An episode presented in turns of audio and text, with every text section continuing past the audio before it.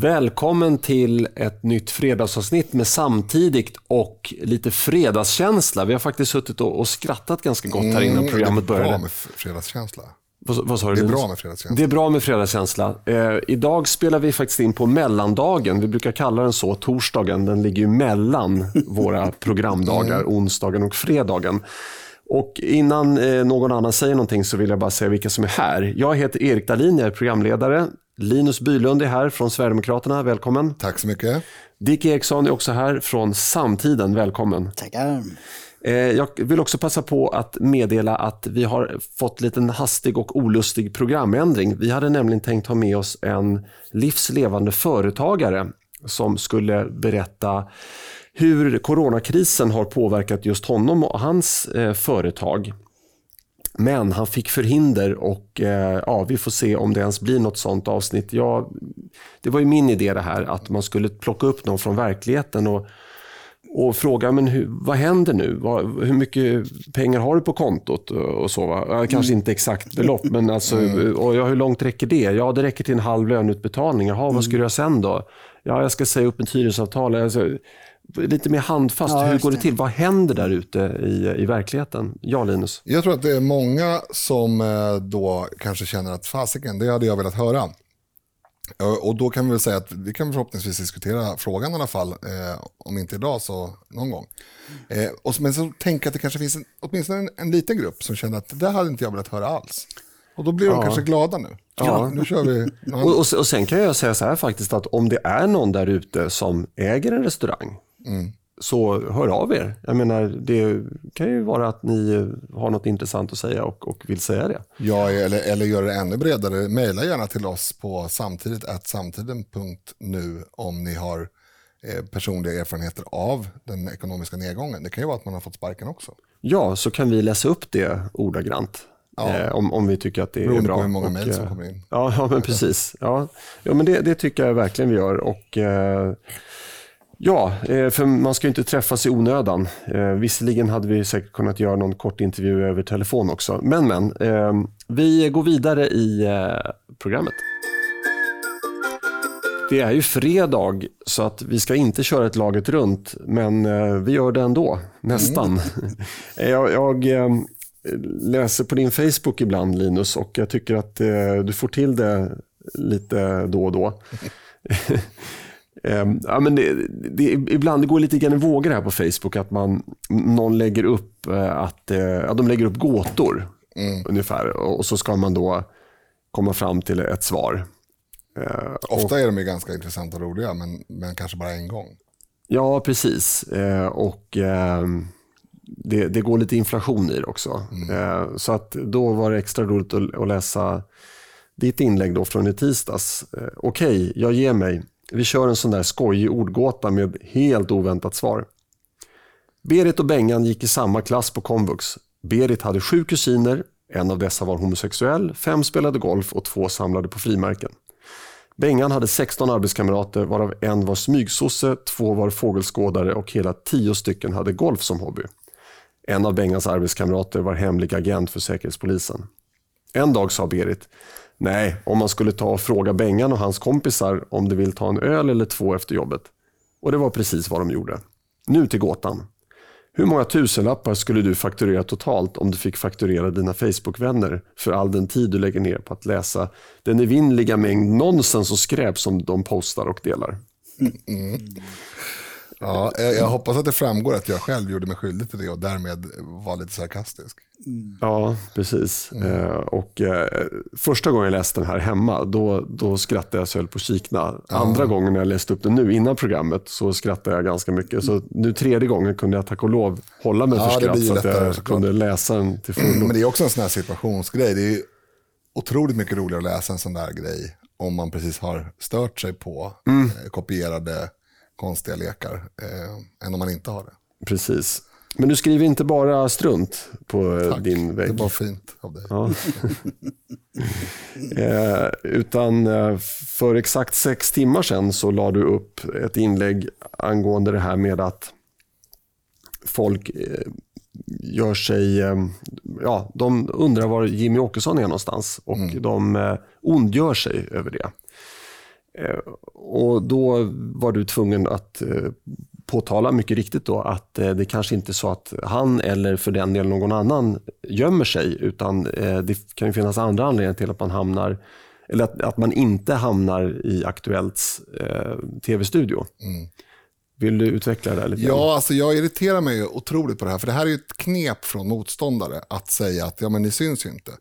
Men, men i någon mening är det motståndaren som också, sam, samma aktörer som bestämmer vilka som ska synas och inte. Alltså, jag vet att Lena Melin skrev någon krönika om var, var, varför är Åkesson så tyst. Och så kollar man på Åkessons kanaler som han faktiskt styr själv, det vill säga hans egen Facebook och Twitter och lite annat. Då finns det massor av inlägg, flera inlägg per dag, eh, relevanta inlägg kopplade till den, den pågående krisen. Och, och, då, och hon har ju sina skäl att göra det. Hon är en politisk motståndare, hon är socialdemokrat, jobbar på en socialdemokratisk propagandatidning. Så jag gissar och hoppas att väldigt få människor tar någon större notis om vad hon tycker. Men sen ser jag tendenser hos människor som är sympatisörer eller eller åtminstone inte fientligt inställda till Sverigedemokraterna. Och det gäller för övrigt andra partier också ska jag säga. Det är inte bara vi som drabbas, men, men det är det som jag ser. Som köper det här. Och liksom, var, varför säger ni inget i de här frågorna? Men vänta nu här. Kolla på Sverigedemokraternas Facebook-sida eller Jimmys Facebook-sida eller någon annan kanal som vi, som vi styr själva över.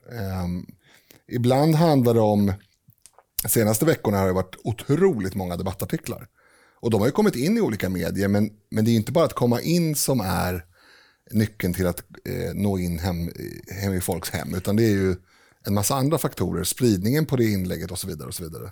Ja, precis. Alltså det, det, det som når spridning, det är ju det som är sådär, rubriker också i etermedia och mm. sånt där, löpsedlar på kvällstidningarna, debattartiklar och så. Och, och de är ju ofta digitala, de kommer mm. inte Nej. i papperstidningen utan de, och då är de ju ofta svåra att hitta också. Ja, de göms undan. Mm. Och en, mm. un, alltså, om Aftonbladet publicerar en debattartikel från Maria Wetterstrand och lägger den avsiktligen på sin första sida i ett halvt dygn eh, högt upp för att de tycker att det är en viktig fråga att lyfta Medan Jimmie Åkesson skriver en lika omfattande debattartikel på samma tidning, men den ligger eh, under avdelningen debatt som man måste klicka mm. sig in på. Då är inte det samma sak. Nej. Och om man lever i föreställningen att man bara måste sitta på sitt arsle och därmed få all information serverad, då lever man i fel årtionde, till och med fel århundrade. Men, men det här så är, är det inte. Det här är ju ett eh, bevis för att eh, den här så kallade filterbubblan inte existerar. Tvärtom skulle jag säga, den existerar extremt mycket. För det är Nej, det... men om, om man nu lever i en sverigedemokratisk filterbubbla, du sa ju det att det här gällde inte bara Lena Melin utan det, var, det är även sympatisörer mm. som mm. Hävdar att eh, Jimmy Åkesson är tyst. Mm. Eh, men om man då hade levt i en sverigedemokratisk filterbubbla då hade ju ens Facebookflöde sett till att lyfta fram jo, men det, de här. Jo, det, och, men jag tror att det finns exempel på människor som gör det och faktiskt får den information som vi, som vi eh, pumpar ut på ett sätt som är tillfredsställande och de kanske inte är de här Så ni har sympatisörer som ni inte har lyckats ja, jag snärja? Tror, nej, jag tror att det är en... Just det, som inte är digitalt fångade. Ja, delvis är det en, en, en generationsfråga tror jag. Eh, det är också belagt i massa undersökningar att det man hör på till exempel Ekot eller ser på SVT är mycket, mycket mer värt eh, i vad man tycker är en verklighetsbeskrivning för att det uppfattas som en etablerad och seriös aktör. Ja, och det är ju sållat, vilket det inte är på sociala medier. Där Nej, ligger ju allt. Precis, där det... Och en, en, en, intressant sak, det när Oskar Sjöstedt var med i, i, eh, jag tror det var SVTs morgonprogram, då, då sa han ju det att vi har ju förhandlat, till exempel nu när det kom budgeten i veckan här, vårbudgeten, mm. förslaget, att vi har ju förhandlat i finansutskottet och fått med mm. en del av våra saker. Då blir du heller ingen medial nej, nej. blåsning, upplyft, utan då ligger du i det Magdalena Andersson presenterat så finns det de eh, frågorna där eh, SD har påverkat, men det mm. syns liksom inte utåt. Nej, och en annan parallell till det är ju när Moderaterna svängde 180 grader i migrationsfrågan. Mm. Då var ju vi i princip i medial skugga i flera månader. Mm. Och det kan man ju bli arg för. Jag tyckte inte heller att det var särskilt roligt. Men om man vill vara lite djävulens advokat, vilket jag är åtminstone någon gång per, per podd, eh, så, så är det ju så att media är ju inte intresserad av någon som tycker samma sak som de tyckte igår, vilket var då Sverigedemokraterna. Men det är väldigt intressant att skriva om Moderaterna som gör en 180-gradig sväng i en, i en viktig fråga för dem. Mm. Eh, så därför så, så, finns det ju också en förståelig medial logik, eller eh, någonting som åtminstone går att begripa bakom den, den typen av, av medialt fokus på egentligen fel sak. För det, det är konstigt att ge utrymme till Moderaterna för att de börjar tycka samma sak som vi har tyckt i 30 ja. år. Ja, det, det gynnar ju, det är kanske någonting att fundera på. Det där mediala beteendet, det gynnar att politiker hela tiden det ändrar sig fram och tillbaka, fram och tillbaka. Precis, populister. Ja, men så är det ju. Alltså en, klick, en klickkultur, klickjaktskultur ja. inom media, den gynnar ju populister. Fast i det här fallet så är det väl inte så att eh, de partier som eh, har fått mycket medieutrymme senaste tiden har ändrat sig direkt. Alltså, det, här är en helt ny situation. Ja, just det, under coronakrisen. Ja. Nej, men det är väl, det är väl den, den äldsta sanningen inom liksom kommunikation, att under kristider så, så tyr man sig till den, den som för tillfället har makten. Men hur, hur, hur mycket... Krig och mm. men, ja, men det, det, det, jag tycker är speciellt med den här situationen är just det att när det sker, ett, som det har skett tidigare i Europa de senaste åren, ett terrorattentat och mm. människor dör, det gjorde det här 2017 i, i Stockholm. Då händer någon, en kris direkt så att säga. Men man vet ju ganska snart vad som mm. har hänt och man börjar reda upp det och man börjar analysera ja, och det. Och faran är över ganska Ja, snart. precis. Faran. Men alltså, den här situationen som jag inte har upplevt under de 40 år jag har följt politiken mer eller mindre dagligen, är att vi är i en slow motion eh, kris. Ja. Liksom. Vi vet, och vi kommer in till det mer senare, vi vet liksom inte hur allvarligt det här är, hur länge det ska pågå, vad det är som är eh, främsta orsakerna till att eh, saker och ting fungerar bra eller dåligt. Mm. Det är en, jag tycker det är en väldigt jobbig situation. Otroligt obehaglig för, mm. för oss, för mig som kommunikatör. Ja, för dig som, precis. Men, men det här... Um om vi nu pratar om den här infallsvinkeln gällande att få utrymme i media. Om jag frågar dig Dick, hur mycket ehm, betydelse tror du att det har att eh, man faktiskt sitter på regeringsmakten och att man exempelvis kan ha en presskonferens en gång per dag? Som, som, som media i princip måste rapportera ifrån. Ja, precis. Mm. Alltså, och i just den här slow motion delen, den i nuläget gynnar den alla regeringar eh, i stort sett. I USA är ett undantag för det, där, är, där finns det ingen eh, pardon mot eh, Donald Trump utan medierna hackar på honom i, stup i ett. Det var ju en presskonferens tidigare i veckan som, som blev uppmärksammat därför att eh, hans kommunikationsavdelning hade gjort en video.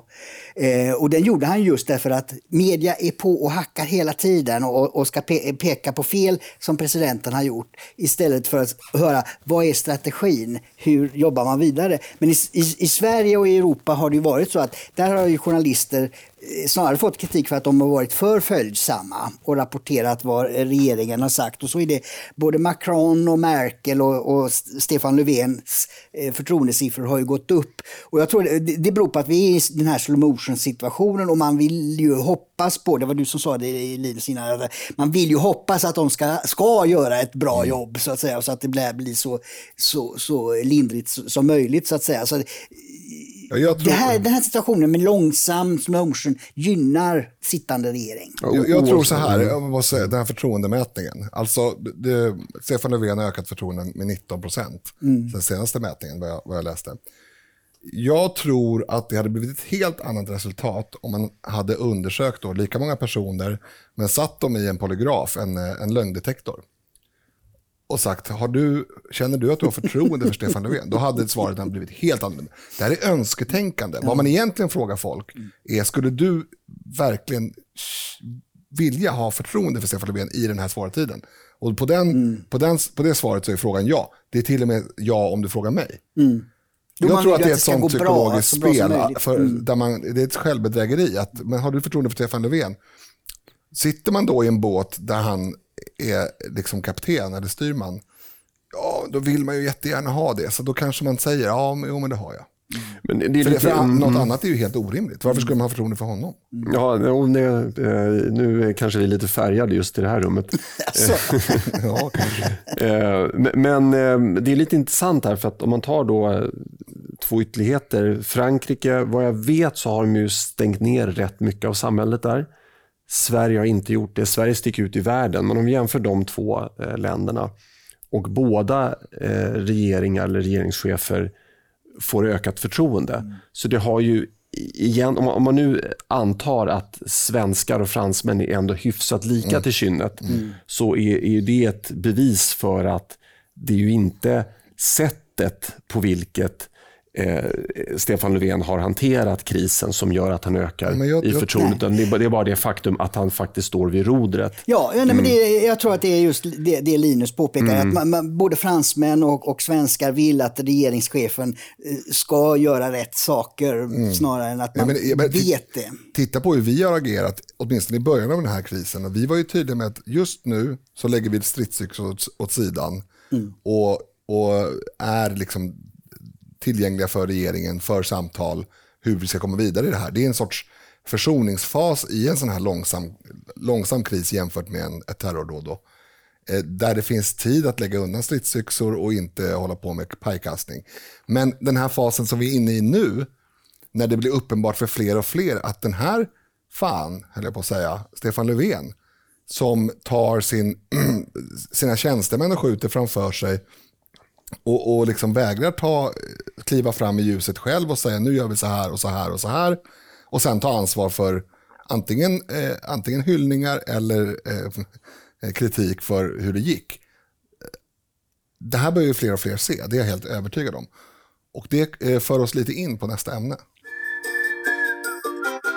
Det som Linus syftade på att vi skulle prata om, det var den här mycket, mycket tragiska bortgången av eh, Adam Alsing som inträffade eh, i onsdags. Mm. Eh, ja, ja och där finns det mycket att säga och jag, jag vill säga några ord om, om hur jag själv reagerade men det tänkte jag göra senare. Eh, det jag tänkte säga nu var att jag läste att du la upp en, en genomtänkt och liksom från hjärtat skriven text i, i, i frågan eller i, ja. dödsfallet. Eh, vi kan börja med, ni som väntar på politiska analyser, eh, ni kommer få det om några minuter här för att vi, vi ska prata lite grann om hur, eh, vad som händer med folks kynne och psykologi när en så här känd person dör i en pandemi. Men, men i alla fall, jag, jag tog illa vid mig av det här beskedet. Jag, det är en sån här person som var väldigt levande och eh, man tror inte att det ska kunna hända ungefär. Eh, men jag, jag, kan läsa det jag skrev då. I mitten av 90-talet hade jag många rockstjärnor som idoler. Och Adam Alsing. Han var tio år äldre, vältalig, artig, rolig och smart. Med sin talkshow Adam i TV3 var han, enligt min uppfattning, en stilbildare inte bara inom TV utan också för en hel generation tillsammans med en handfull andra profiler från den tiden. Jag uppskattade inte alltid jargongen på 90-talet då man skulle göra revolt mot det glada 80-talet. Allt skulle vara ironiskt, nedskalat och gärna lite småtaskigt. Tänk Beavis and Butthead. Mm. Adam Alsing var en skön kontrast på sätt och vis som ändå plockade element ur sin samtid och kändes därför alltid aktuell och som en trendsättare.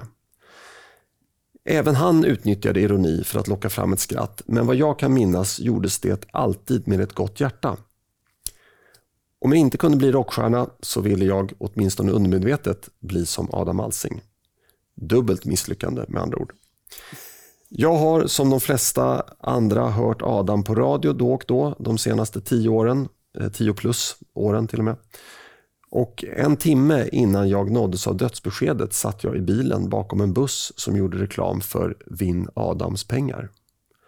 Adams bortgång känns så otroligt overklig och sorglig. Ja, eh, alltså, jag är född i slutet av 70-talet och i mitten av 90-talet var man ju i en ålder där man påverkas väldigt mycket av sin omgivning. Alltså man, mm. man suger in eh, eh kulturpersonligheter och musik och sådär. Eh, och eh, jag tycker att han, eh, jag, jag tror att han har påverkat mig mer än, än jag kan än, än jag visste om förrän jag började fundera över det. Därför att han, eh, han hade den här sköna stilen att han liksom kunde säga någonting. Eh, till exempel jag satt och tittade på lite gamla YouTube-klipp igår och så hade han eh, Pernilla Wahlgren som gäst och då var hon gravid. Och då sa han, eh, oj vilken stor mage du har. Mm. Eh, men det, alltså, den som lyssnade tog Eh, liksom, det fanns inte på kartan att man uppfattar det här negativt Nej. på något sätt.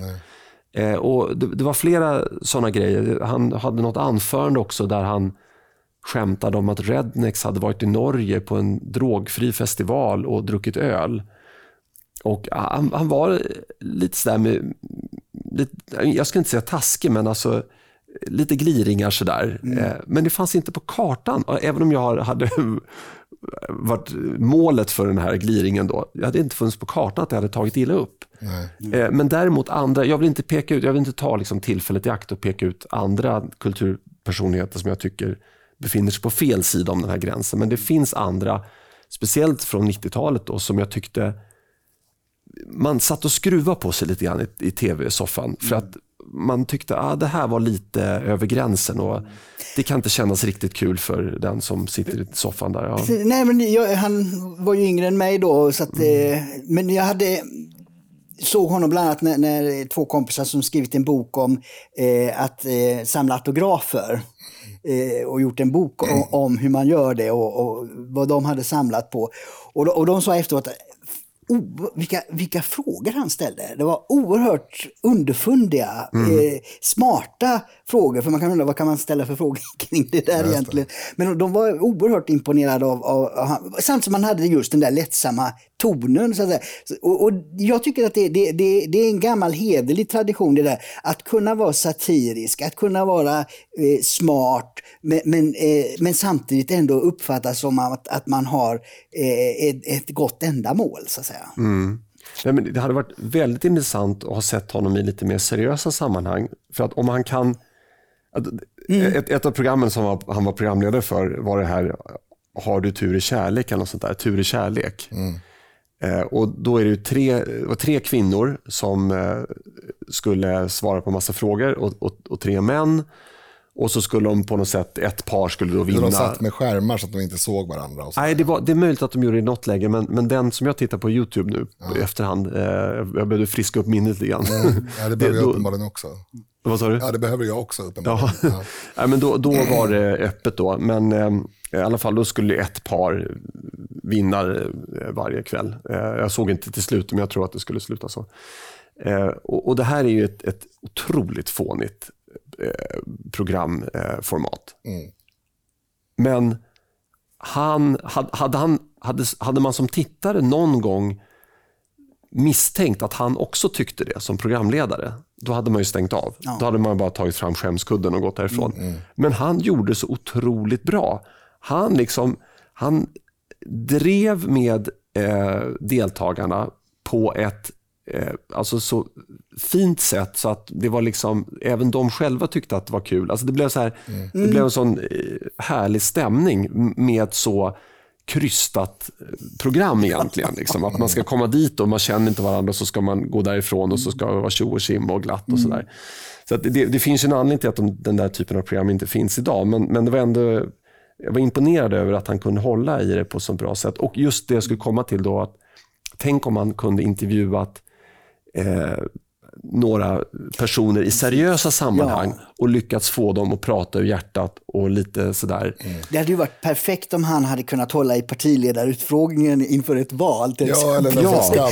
Det- Ja, precis. exakt. Ja. Jag tänkte precis på det. Den, för att på den tiden, eh, på 90-talet, då kunde man kunde ju finna, liksom, eh, vara i rutan en timme per vecka och bli superkänd.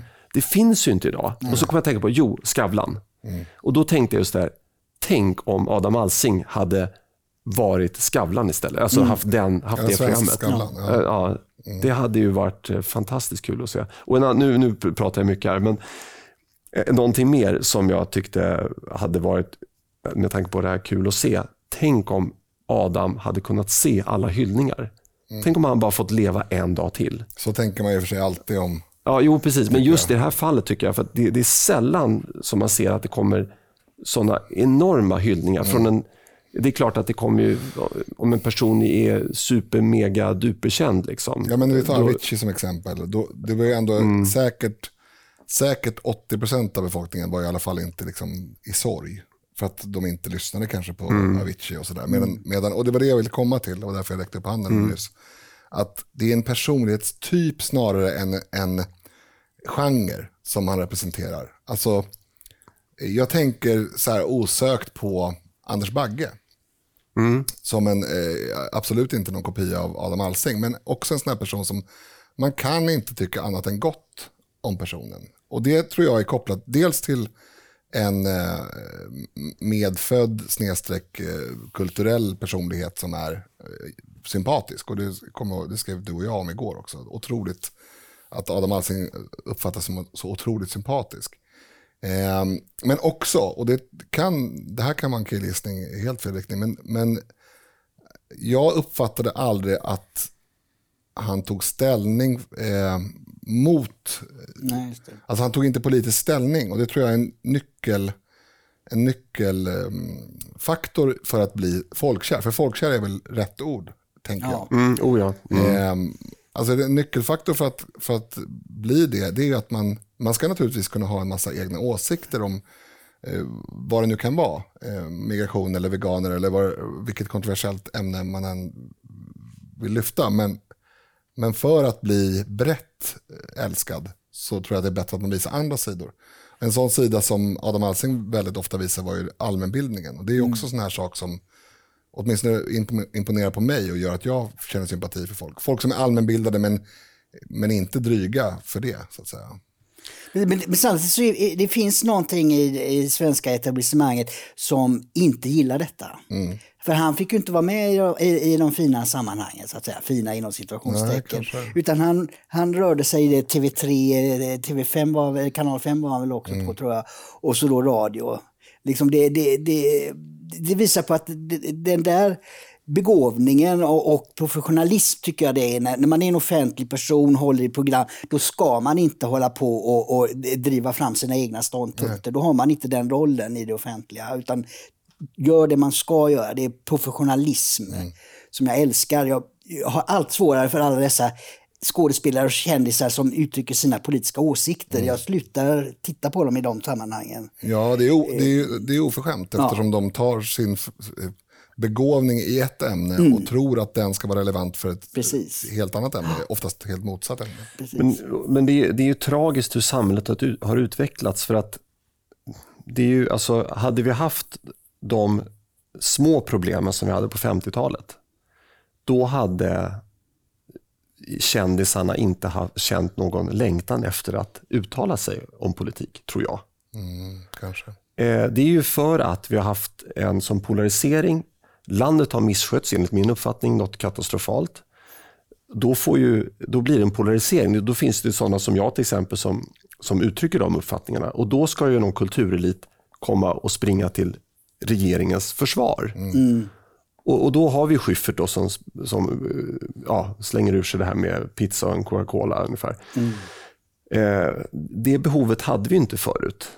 Eh, och, och det tycker jag är, är tragiskt. Man, man vill ju ha en, en nöjeskultur som, som man kan titta på och slappna Precis. av och, Ja. inte, och inte titta och tänka att oj, den där killen som står där och försöker vara rolig, han tycker vi kan ta, ta in fem miljoner invandrare till därför att det kostar bara en Coca-Cola Och Netflix-abonnemang. och en Netflix-abonnemang. Alltså, Får jag bara lägga ja, till där mm. att, eh, ja, jag håller med dig delvis, men eh, när, det gäller, när det gäller just humor eller scenartisteri som inte är musik, så tycker jag nog att det kan passa ganska bra med politiska åsikter, men de ska ju vara riktade mot etablissemanget, inte mot etablissemangets dem. mot. Nej, just det. de ska inte slicka eh, röv på etablissemanget. Ja, men- det, det, jo, därför att alltså, det finns ju ganska goda exempel på, på icke-PK-humorister som ändå är politiska fast mot makten. Min favorit är Stellan Sundahl. Han, han, var, han var otroligt skärpt och i- i- Ja, lite grann som Adam Alsing, liksom att eh, han, han eh, kunde vara väldigt elak, men man förstod att det var just eh, eh, skämtet s- som bar upp. Då. Och han slog åt, åt alla håll. Mm. Ja, säga. helt apropå var ju byggt Ja. så att det slog åt alla håll. De gjorde narr av alla kända politiker och Ja. så vidare. Så, Och mest regeringen då, Birgitta Dahl och... beroende på vem det var som var regering. Ja, precis. Ja, men det beror på vilken eh, nisch man har. Alltså, satir måste ju slå eh, på något sätt och då måste man ju ta någon form av ställning ibland, även Mm. om det kanske inte är en röd tråd. Ibland slår man åt det och ibland slår man åt andra. Men Men jag tycker, alltså det här med att Adam Alsing, han, han började tydligen på P4 Värmland. Nu mm. läser jag mitt eget minne här, för jag hörde det på radio i, uh, igår kväll.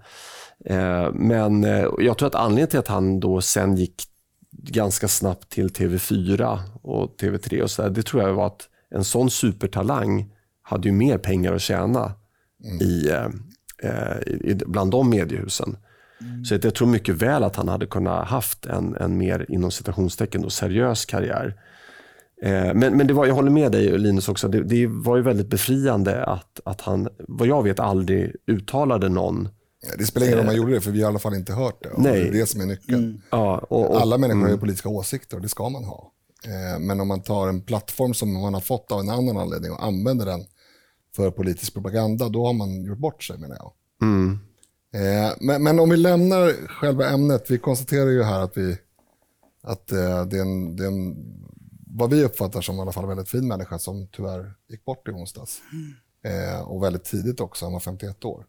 Ja, men, e e egentligen, bara säga det, egentligen skulle man vilja ha ett liksom, fyra timmars special om, mm. om Adam Alsing. Liksom, mm. För att han, eh, jag, jag, tycker han var en sån stor person och det, det är så otroligt tragiskt att, mm. han, att han är borta. Men, men det kan man inte ha. Men det, det, som, det, det som du och jag konstaterade när vi pratade vid i morse, var ju det att det är redan gårdagens nyhet. Ja, det är ju formellt sett gårdagens nyhet, men mm.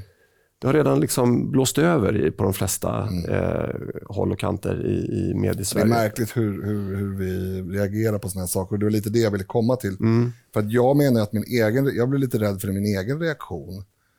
För att av någon jäkla anledning, så trots att jag tycker att jag är så rationell och eh, bra på att sätta känslor åt sidan och så vidare, så, så går det inte ibland. Alltså jag uppfattar ju min egen syn på hela pandemin från och med att jag läste att Adam Alsing hade avlidit, av fram till nu egentligen, som helt förändrad jämfört med dagen innan.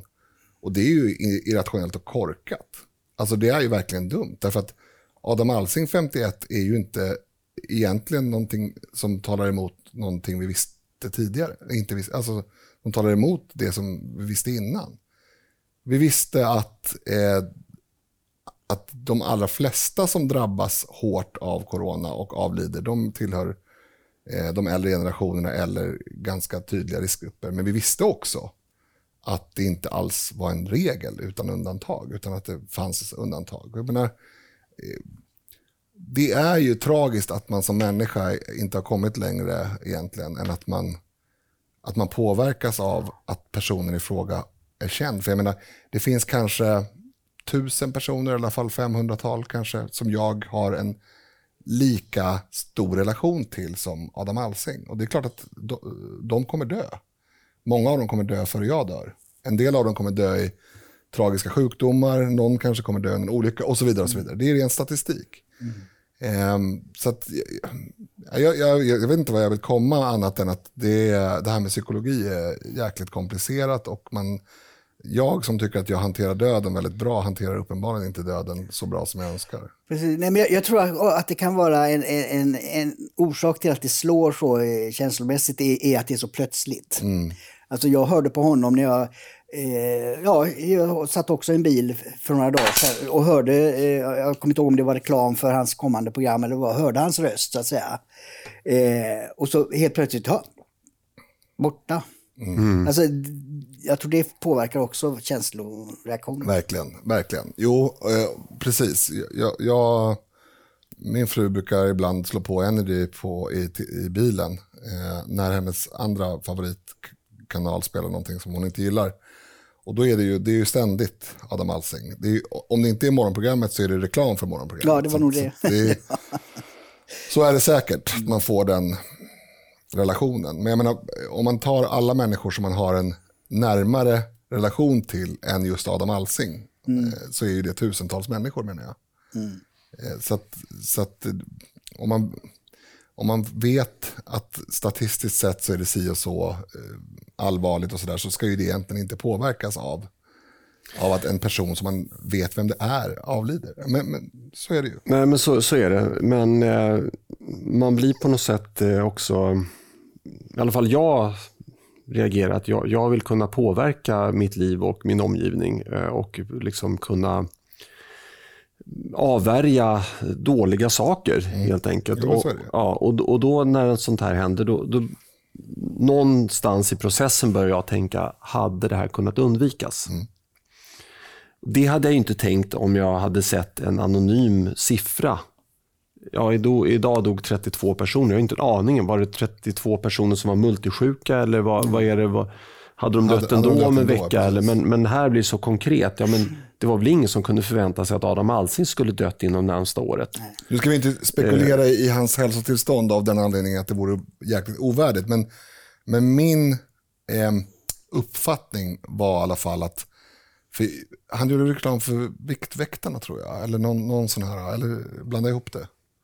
Ni, Jag har inte en aning jag har faktiskt. för mig att han gjorde någon sån här hälso. Och han har väl gjort en, en viktresa. Han var ju ganska överviktig tidigare, nu, nu, mycket mindre i alla fall, om ens något. Så att min bild var ju också att det var lite hälso, hälsotrend hos honom de senaste fem åren kanske. Och det är också en sån här grej som gör att man blir lite... Men som sagt, jag vet inte och jag tycker kanske att man inte ska spekulera i det, i alla fall inte i det här läget. Nej, men det, det, det jag skulle komma till i alla fall var att om, om, om man då funderar i de banorna, vad hade man kunnat göra annorlunda?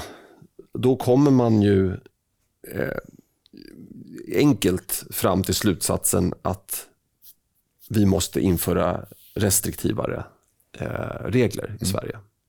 Alltså, hade vi haft Finlands regler till exempel, eh, restriktioner, då hade ju kanske ett antal hundra, vi kanske säger 700-800 personer färre dött i Sverige. Om vi nu kan göra en karbonkopia och alltså att, att vi säger att det är exakt samma eh, förhållanden och så vidare. Det är inte det. Men, men Vi ska det, komma till det Ja, nästa ämne. Ja, ja. Eh, och då funderar jag på, ha- hade det varit värt det? Ja, hade, hade, hade vi, eh, vi svenskar kunnat haft kvar Adam Alsing? Det hade varit värt det alla dagar i veckan, Ja, jag. man känner så. Jo. Ja.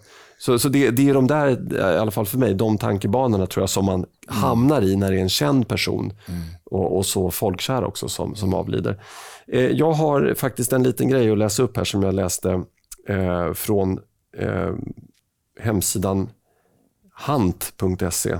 Eh, Hänt.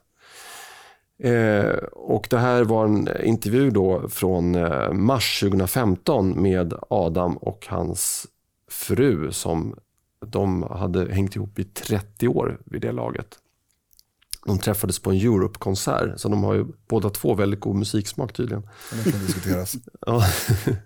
Men då står i alla fall eh, sista två styckena i den här eh, artikeln står det. Adam Alsing har en lång tid kvar i mediebranschen men redan nu förbereder han för sin storslagna sorti.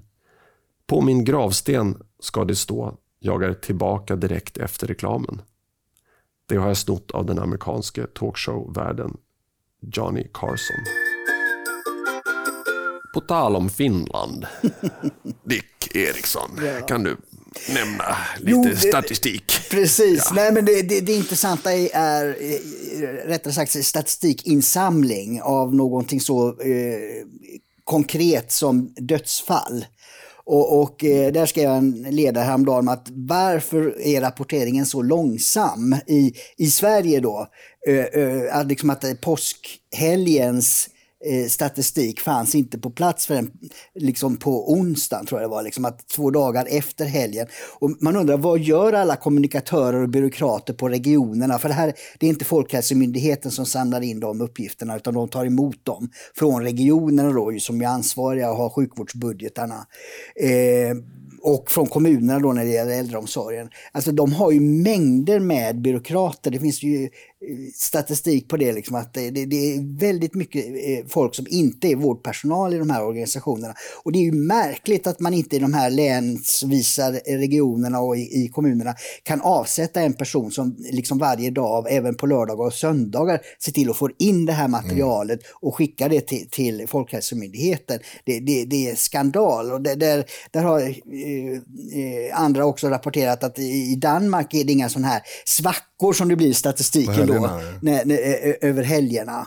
Och det finns, eh, ja, det finns väldigt mycket att prata om när det gäller just, för dödstalen som sagt, de är så konkreta och absoluta att de är lättare att hantera.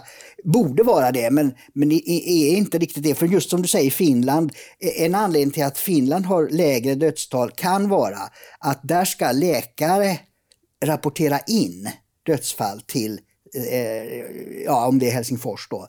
Eh, Medan i Sverige har vi ju eh, dödstalsregister och, och, och eh, Tegnell beskrev liksom att eh, när en person är, är konstaterad eh, testad då med, positivt så finns de i ett register och det samkörs med dödsregistret. Mm. Och det betyder att om någon person eh, som finns i båda de här registren då Eh, då dyker de upp i dödstalsregistret för, för, för corona. Och då kan det, i alla fall innan man har gått igenom siffrorna, vara så att någon som har blivit testat positivt corona blir ihjälkörd i trafiken så hamnar man i, som mm. coronadöd. Det, det, bör vara så pass få så att det inte påverkar i någon Nej, det, det gör inte det. Men det visar liksom att, att på ett sätt har då Sverige en, en snabbare rapportering medan man då på andra sätt, eh, det här med från eh, äldreboende så, har en mm. långsammare rapportering. Men jag, jag kan någonstans ha viss förståelse för att eh, med tanke på lönekostnader och annat på helg för de här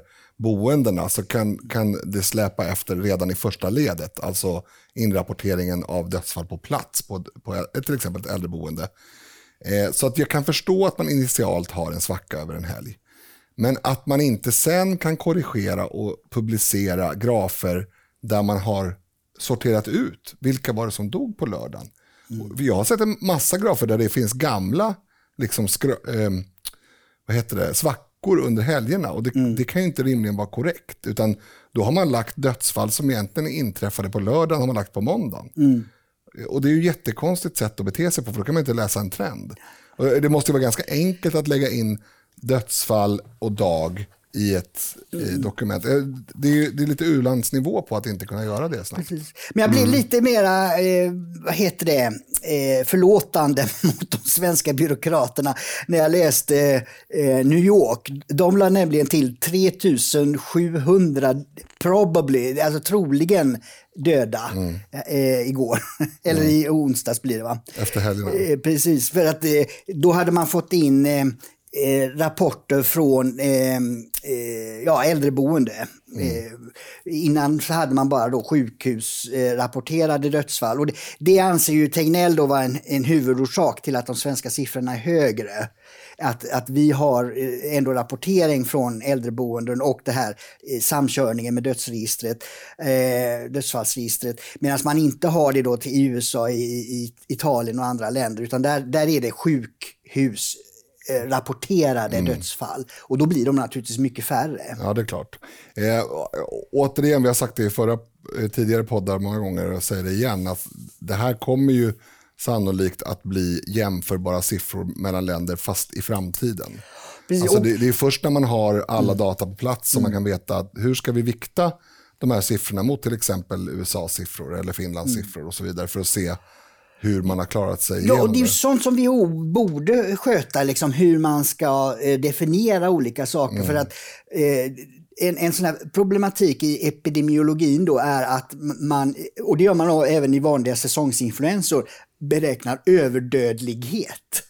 Mm. Alltså man jämför veckor eh, över flera år och så konstaterar man att det här året så var det så många fler som, som dog och det kan bero på den här eh, epidemin. Eftersom det är så att en hel del som dör har ju inte blivit testade. Nej. Och i synnerhet inte vanliga säsongsinfluenser så vet man ju inte vilket virus det var så att säga som Nej. tog det sista, gjorde det att personen dog, drog den sista sucken. Eh, och, och, så är det ju här också att, att folk som dör eh, i hemmet eller på andra ställen eh, faller ju utanför mm. statistik. Så det är ju, även om dödsfall är så konkret så, så finns det väldigt många försvårande omständigheter att beräkna eh, hur det är. Mm. Och det är väldigt eh, tragiskt och väldigt eh, bökigt eftersom vi sa i början här att vi, vi, vi är osäkra på hur länge det här pågår och, och, så vidare. Och det här är ytterligare en sån här osäkerhetsfaktor. Mm.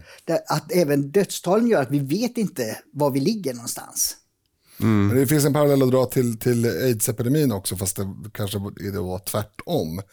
Att om man konstaterar att man, att man hade HIV, då dog man, ju, man dog ju inte av HIV. Alltså dödsorsaken var ju ofta lunginflammation mm. eller liknande. Och det var ju utsträckt då under flera år. Precis, och då dog man ju, och jag tycker att man dog av att man hade HIV, även om det var väldigt lång så att säga, tid. Mm. Eh, och det är ju då, då, då bortser man från den sjukdomen som tog den sista, mm. så att säga. Det vill säga kanske lunginflammation. Mm. Men här är det tvärtom. Mm. Att om man är, om man är eh, 90 år och, och, mer eller mindre på dödsbädden och dör av corona, då, då, då är man ju statistiken död av corona. Så det finns många små parametrar som gör väldigt stor skillnad på hur man ska överblicka det här. Mm. Jag menar, skulle jag få önska som så här hobbyepidemiolog som vi alla är i dessa tidevarv, så skulle man ju vilja ha ett, man skulle vilja ha siffror på hur många hur stor procent av de döda hade enligt då läkarutlåtanden mer än låt säga 12 månader kvar om de inte hade fått eh, corona till exempel. Alltså det hade varit otroligt mycket lättare att hantera liksom, risker och så vidare eh, om man hade den. Det, det, betyder inte att man inte är värd att rädda om man bara har 12 månader kvar att leva. Men det betyder i alla fall att det, för, för alla som går omkring och är oroliga och så vidare så är all, all fakta kring oavsett hot är ju någonting som lugnar och ger, ger liksom bättre överblick. Ja, kan vara. Nej, men eh, apropå hobbyepidemiolog och, och sådär. Jag eh, är något mer än en hobbystatistiker för jag har faktiskt läst eh, ganska många poäng mm. på KTH. Jag tror med att du har läst många opinionsundersökningar. det har jag också gjort. Eh, men eh, i alla fall eh, det här med statistiken. Bara det faktum att man har stängt ner samhället ger ju färre dödstal. Mm. Mm. Men skulle man stänga ner samtliga vägar i Sverige så, så gissar jag att man skulle få noll döda i trafiken. Mm. Eh, och då är jag inte ens expert på området. Nej, men det är väl ganska rimlig gissning. Ja, så, att, så att det vill ju till när man, när man analyserar det här eh, i efterhand så vill det ju till att man korrigerar för att till exempel, okej okay, vi har haft i snitt 100 döda i trafiken under den här perioden senast tio åren, men nu hade vi bara 50. Är det rimligt eller kan det vara en konsekvens av att ja. vi faktiskt har stängt ner? Jätte, jätteintressant mm. att ta upp det. Det finns ju så många sådana aspekter mm. som bara går, höll jag på att säga. Alltså, en sån sak som att, nu vet inte jag det här, men jag kan anta att eh, antalet steg en människa tar per dygn är färre nu. Mm. Eh, än det var för några månader sedan. Och det är ju någonting som påverkar folkhälsan i, i sin tur. Negativt. Ja. Negativt, eftersom människor inte går ut och rör på sig. Eh, vi pratade i tidigare poddavsnitt om, om vad en ekonomisk krasch och en eh, kraftig lågkonjunktur kan innebära. Det innebär ju också lägre eh, medellivslängd för framförallt vissa grupper eh, som behöver samhällets liksom, stöd för att eh, ha, ett, ha ett drägligt liv. Eh, så det finns ju så otroligt många parametrar i det här. Och det, det, egentligen är det det som jag är mest allergisk mot i, i debatten här nu. Alla som är så totalt bombsäkra på det ena eller det andra. Mm. Alltså den, den typen av eh, uttalanden i ett sånt komplext läge tycker jag är obehaglig. Mm. Däremot så kräver jag att en, den som tar ansvar för en strategi ska berätta eh, hur den har tänkt och vad den förväntar sig. Det är regeringen. I övrigt så tycker jag, jag har mer sympati för de som inte vet än för de som vet. För det är ingen som vet på riktigt. Säger man att man vet, då har man fel. Mm. Jo, så är det. Jo, det, det, det, det jag tycker, jag har tittat på lite presskonferenser då från, från USA, då, både presidentens och, och guvernörers, press, för de är ju då mera liknande statsministrar så att säga.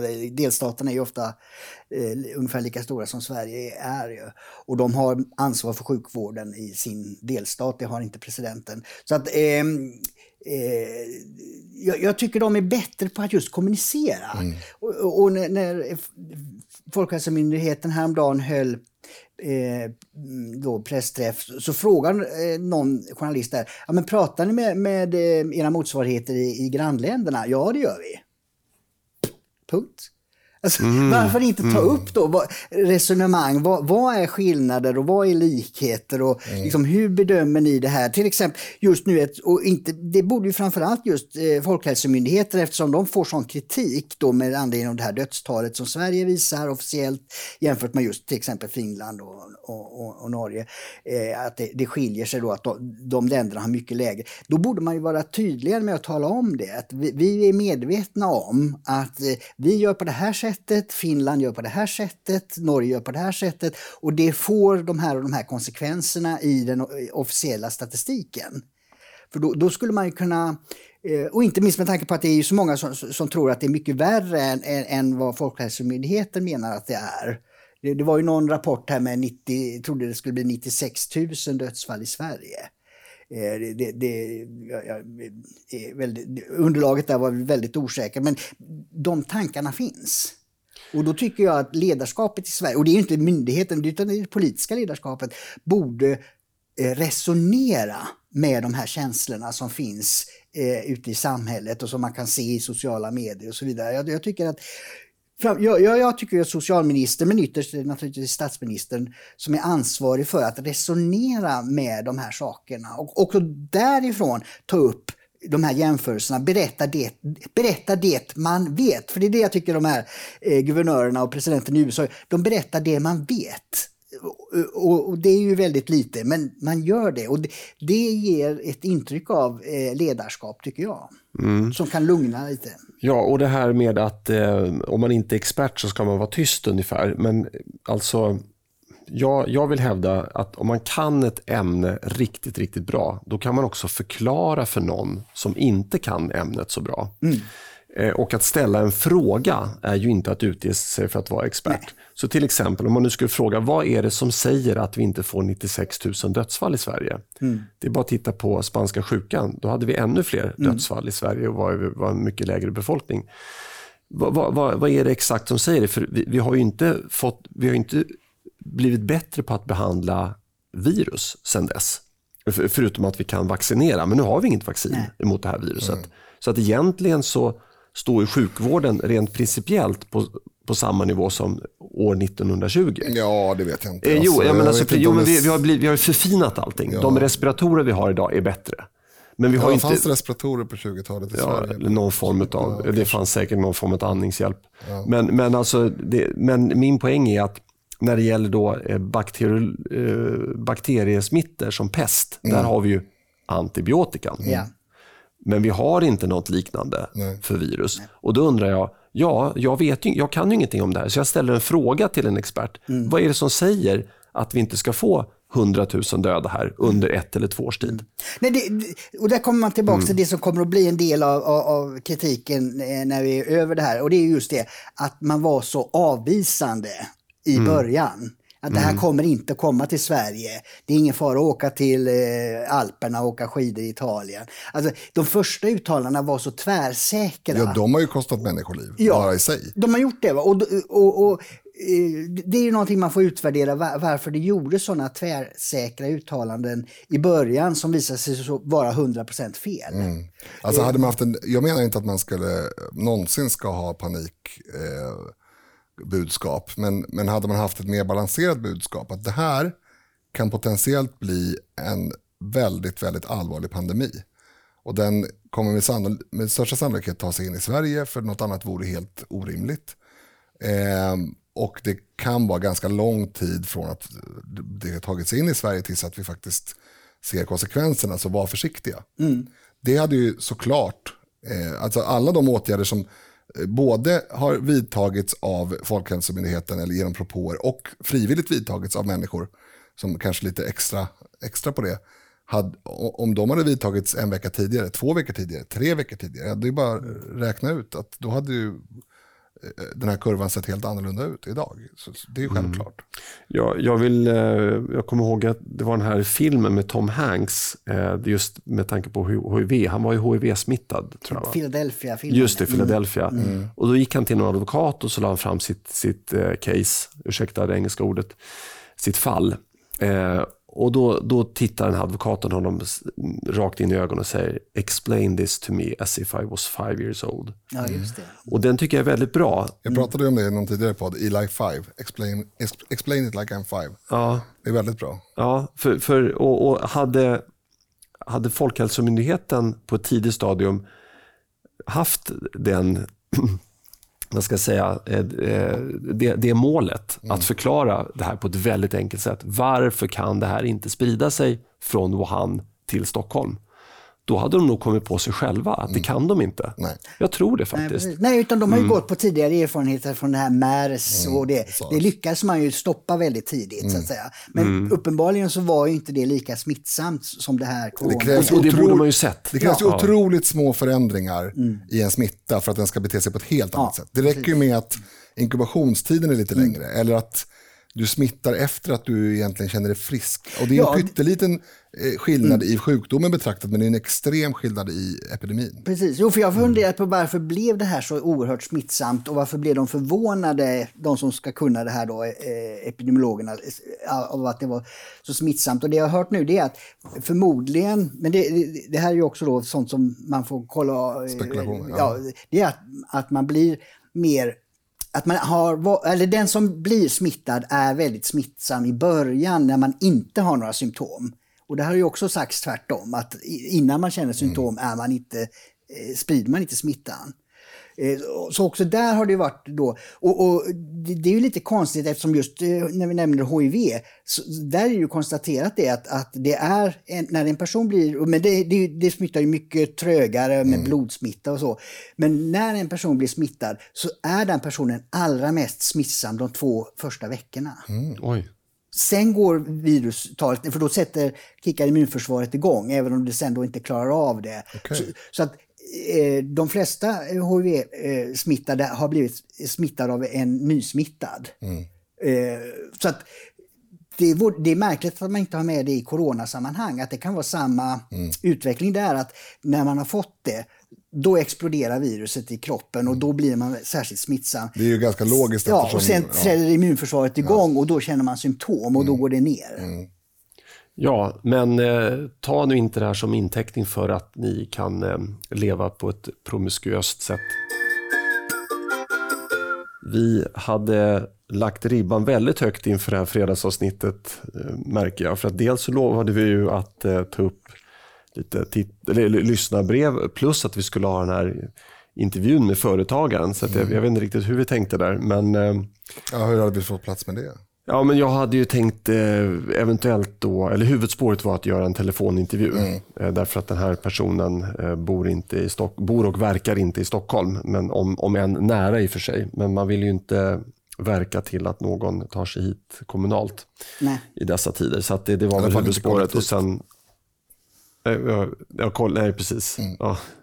Eh, och ehm, ja, eh, då hade det funnits tid till båda eh, om man hade haft en eh, telefonintervju på någon halvtimme. Men nu ska vi inte eh, fylla ut det här programmet med oväsentligheter.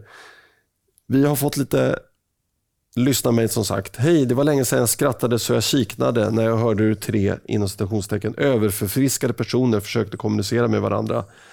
Det är helt otroligt vad man kan åstadkomma genom att manipulera ljudhastigheten. Roligt som f var det. Ja, så det, det var kul. Mm. Det var Eh, kul. Jag har fått ganska mycket meddelanden privat och också där om, om det där avsnittet, alltså förra fredagsavsnittet. Att det var kul med lite upplyftande eh, humorinslag, även om, även om programmet i helhet var seriöst. Så. Ja, det gör vi om. Ja, någon tycker tacka för en bra podd och eh, skriver att det intellektuella men likväl avslappnande samtalet har gjort den till min favorit bland poddar och jag lyssnar på varje avsnitt. Tack så mycket för det. Ja, det är kul att höra. Ja, och eh, sen så har vi ju någonting som jag nämnde förra avsnittet att det var faktiskt en person, Thomas, som rättade oss, eller mig då framförallt, mig och Linus, eh, angående askonsdag kontra dymmelonsdag. Vill man ha en eh, ymnig rättelse på det så kan man lyssna på onsdagens avsnitt, det vill säga avsnittet före det, detta avsnitt. Precis. Eh, och sen har vi ett eh, av dina eh, älsklingsämnen, Linus, aspartam. Du tycker att det här är nästintill helt ofarligt, eh, men det är en av våra lyssnare som faktiskt önskar glad påsk också. Eh, men den här personen hävdar att det är ett, från början var det ett neurotoxiskt råttgift. Eh, och det kan ge hjärt-kärlproblem och är cancer, cancerogent. Medlet måste betraktas som helt olämpligt för användning i människoföda. Då vill jag svara på det. Eller Först vill jag då säga att eh, hon som har skrivit det här eh, eh, har gjort helt rätt. Det är fantastiskt när, när lyssnare skriver in sina synpunkter. Dock har hon helt fel. Aspartam är kanske det tillsatsämne som är mest utforskat av alla tillsatsämnen som vi har i, mat överhuvudtaget.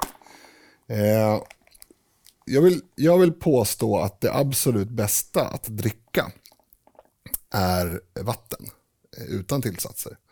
Men om man då av olika skäl har vant sig vid att eh, det är gott med sött, det är också någonting dåligt att vänja sig vid, men det gör vi ofta som barn och sådär.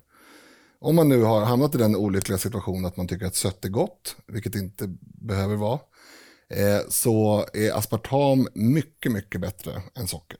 Socker är inte på något vis en naturlig del av födan.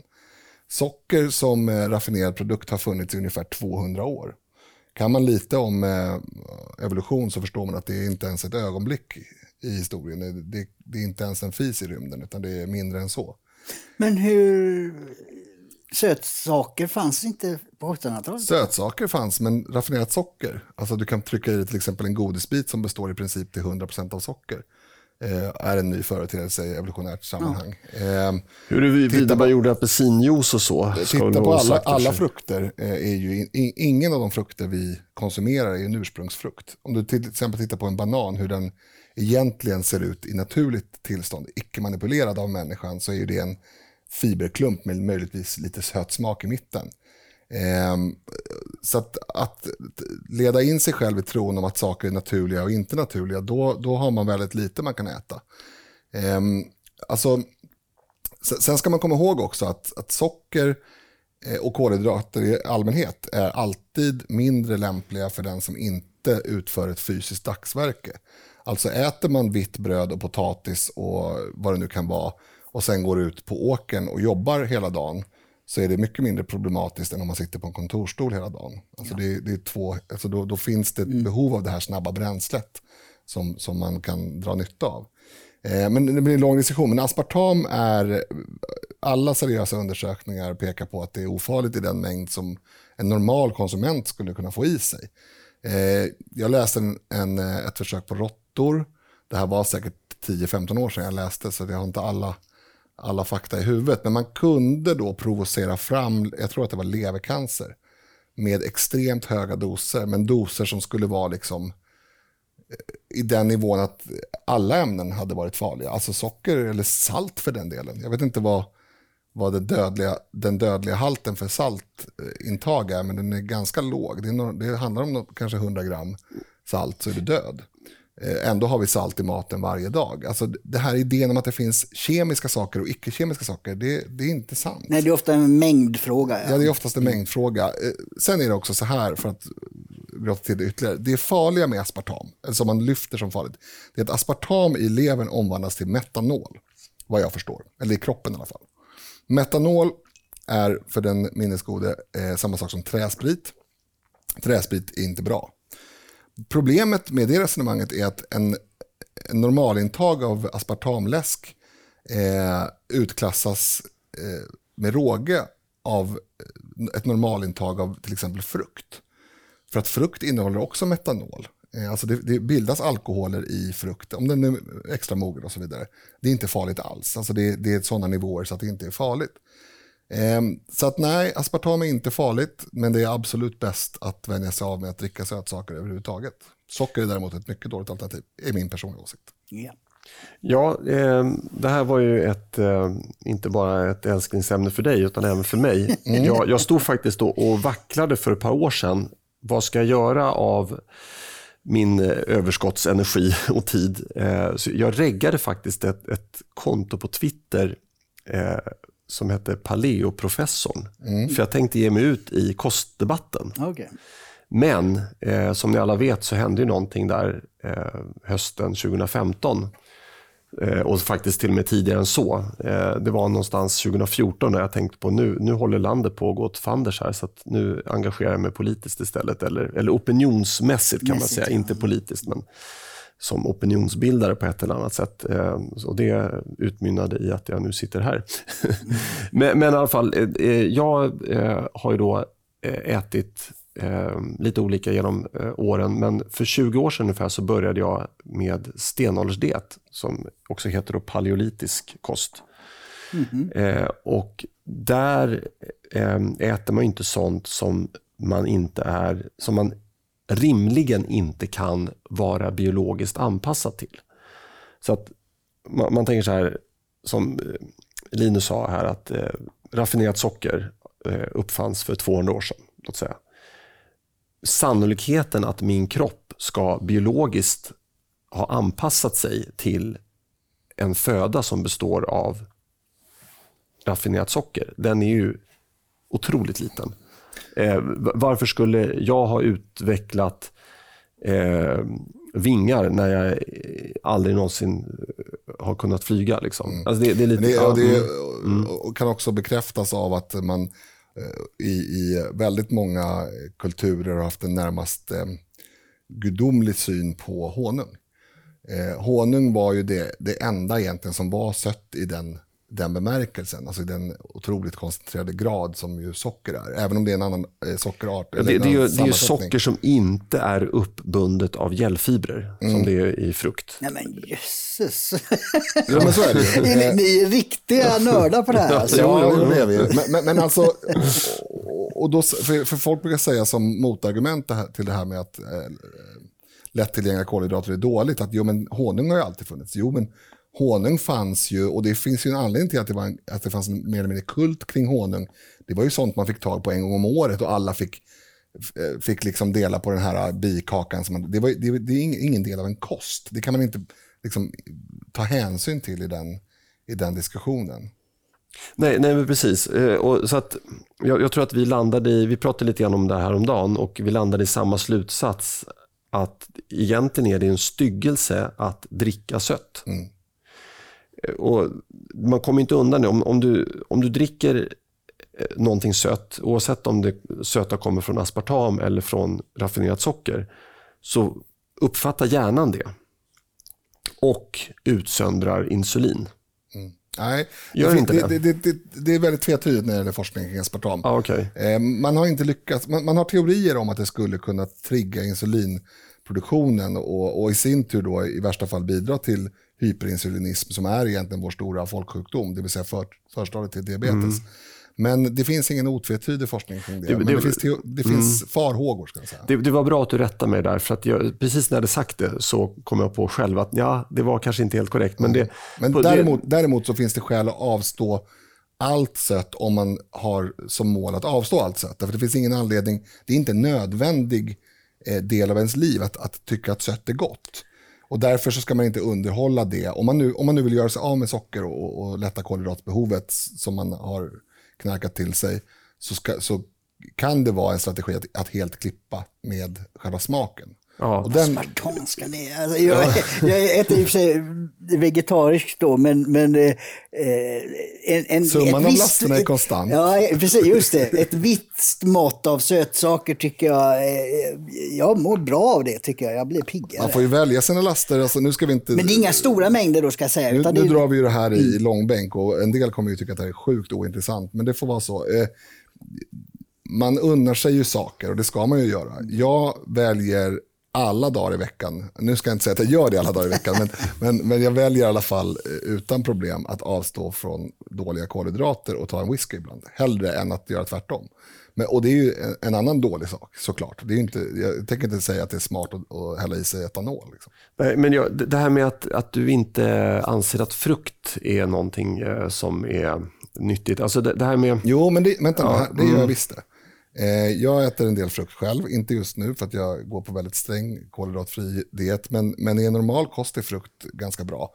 Eh, men däremot så, det är också en aspekt här som vi inte har tagit upp. Eh, alltså att ta en apelsin som innehåller ganska mycket fibrer och vitaminer och sådär och så pressar man ut det enda som egentligen bara är socker och slänger resten och dricker upp det här. Det är ju idioti. Ja, ja. Mm. Eh, alltså en, en apelsin som den är är mycket mer nyttig än ett, ett glas apelsinjuice. Förutom möjligtvis när det, när det kommer till vitamin C. Men det är ingen som lider brist av det i, om man har normalkost eh, i Sverige. Så det är liksom in, ingen, det är ett konserveringsmedel som finns i de flesta liksom, juicer och annat. Ja, nej, nej, men det är så här, jag tycker att många som kritiserar eh, paleodieten, jag vet att du gör ju inte det egentligen, du tycker ju att eh, den... Nej, jag den, tycker den är smart. Men, Ja, men däremot men- så, man kan inte säga att en frukt är en ursprunglig sak, därför att den är inte det. Nej, men många som kritiserar paleodieten, de ägnar sig åt hår, hårklyveri. Och säger, ja men till exempel, ja, men det, det går ju inte knappt att få tag på viltkött. Och det, och det finns ju inte de mängderna. Och, och då drar de liksom slutsatsen att, nej men då ska man inte äta kött. Men alltså en, en, en köttbit som, eller, eh, från ett djur då som har eh, ätit gräs och ändå levt ett hyfsat naturligt liv. Även om det djuret är framavlat och uppfött i fångenskap. Näringsmässigt så är det samma sak. Ja, nästan samma sak som en älg. Alltså det, det är väldigt liten skillnad. Och om nu våra äpplen skulle vara eh, framavlade, eller vad säger man, talar man om avel där? Nej, det tror jag inte. Man, man, man ympar ju äpplen och så Ja. Ja, precis. Förädlar. Eller? Ja, framförädlade eh, på något visst sätt så, så att de då i någon mening inte är naturliga. Ja, men, själva närings och fiberstrukturen, Nej, det, det stämmer inte Erik. Därför att vad man har odlat på när det gäller frukter, det är sötman.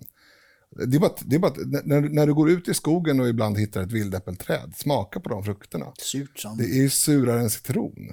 Det är liksom inte... Men hur, hur många procent av äpplet eh, är det som skiljer sig? Alltså jag, jag tänker, alltså, är, är, det, är, det, är surheten så otroligt nyttig? Nej men, jag är inte, nej, men jag är inte vare sig för att äta ursprungsäpplen eller emot att äta raffinerade äpplen. Och just äpplen är är en väldigt harmlös frukt om man ska säga att frukt är dåligt.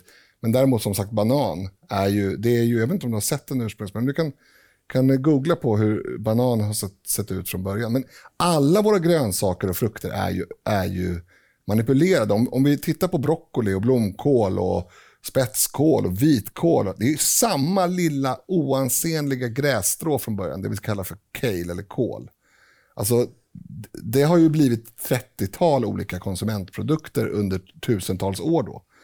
Ehm, men de är ju, det är ju inte, det är inte naturligt. Alltså, bara för Men här, för, för, för min del så är det ungefär som att eh, nej, men vi kan inte äta gris därför att eh, den härstammar från början för flera miljoner år sedan nu är det från inte en jag som råtta. förespråkar, nu är det inte Alltså- jag som förespråkar den dieten.